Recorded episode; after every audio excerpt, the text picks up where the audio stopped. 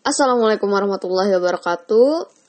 Halo semuanya, perkenalkan nama aku Kinanti Nurani Pratiwi, mahasiswa PGSD UPI Kampus Cibiru angkatan 2017. Selamat datang di podcast aku. Di kesempatan kali ini aku mau membagikan pengalaman atau cerita tentang sebuah perjalanan di mana perjalanan ini mengajarkan banyak hal yang luar biasa yang sebelumnya belum pernah aku dapatkan. Perjalanan ini aku namakan perjalanan perjuangan. Kenapa perjuangan? Karena dalam perjalanan ini banyak sekali membutuhkan perjuangan. Perjuangan bangun pagi, perjuangan melawan dingin, perjuangan melawan bahaya jalanan, dan banyak hal lainnya. Perjalanan itu aku lakukan setiap hari, perjalanan kuliah. Ya, menjadi mahasiswa dugdag merupakan hal yang menyenangkan dan sekaligus melelahkan.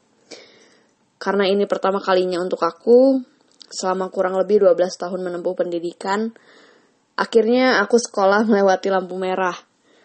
Sekalinya melewati lampu merah, banyak sekali lampu merahnya.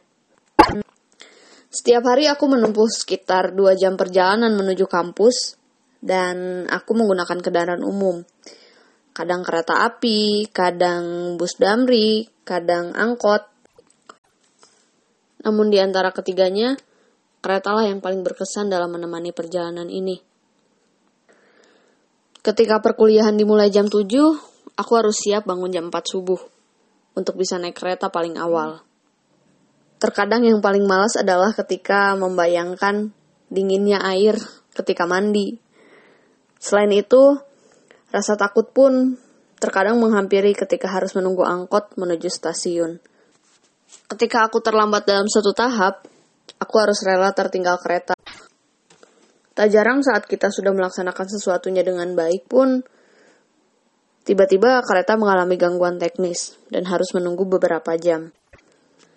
Ketika harus pulang malam, aku merasa khawatir karena sudah tak ada lagi angkot dari stasiun menuju rumah. Terkadang harus jalan, melewati gelap jalannya perkotaan, dan tak jarang juga aku sering kali melewatkan stasiun karena ketiduran. Suatu ketika seorang kawan bertanya, Nan, gak capek? Kuliah dugdag, kenapa gak ngekos aja? Dan aku menjawab, capek, ya namanya juga manusia, pasti ada capek, ada lelah, Apalagi ketika harus pulang malam, waktu istirahat sebentar, tugas numpuk, dan besok paginya harus udah di kampus lagi. Tapi setiap orang kan punya pilihan dan caranya tersendiri. Untuk aku, selelah apa pun, rumah adalah tempat istirahat ternyaman yang akan melunturkan semua beban. Walaupun dalam perjalanan ini tidak akan selamanya hanya menyenangkan, sebuah perjalanan harus dilalui juga oleh sebuah kekesalan dan kesedihan. Tapi yang membuat aku paling bersyukur adalah aku bisa bertemu banyak orang yang luar biasa, yang terkadang membuat aku kagum dan sekaligus malu. Mereka memberikan banyak pelajaran dan cerita yang dalam tentang kehidupan. Ketika bertemu seorang ayah yang rela membawa beban berat dagangannya dan pulang pergi menggunakan kereta, Aku selalu malu akan diriku yang kadang sering mengeluh, padahal masih banyak di luar sana yang lebih berat perjuangannya dariku. Perjalanan ini akhirnya membuatku memahami satu hal yang juga pernah ada dalam salah satu drama Korea yang aku tonton.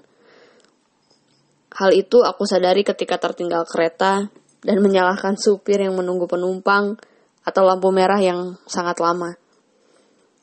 Tapi sebenarnya itu semua karena sikapku yang tidak tegas dan berleha-leha, yang akhirnya membuat aku tertinggal. Kalau saja aku tegas dan pergi lebih awal, maka aku tidak akan tertinggal. Sejak saat itu aku percaya bahwa takdir dan waktu yang tepat adalah kedua hal yang harus bersinergi.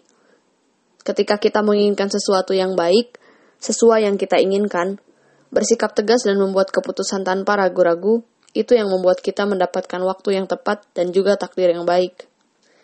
Sekian cerita yang dapat aku bagikan, semoga bisa bermanfaat untuk yang mendengar. Dan sampai jumpa di podcast selanjutnya. Terima kasih. Wassalamualaikum warahmatullahi wabarakatuh.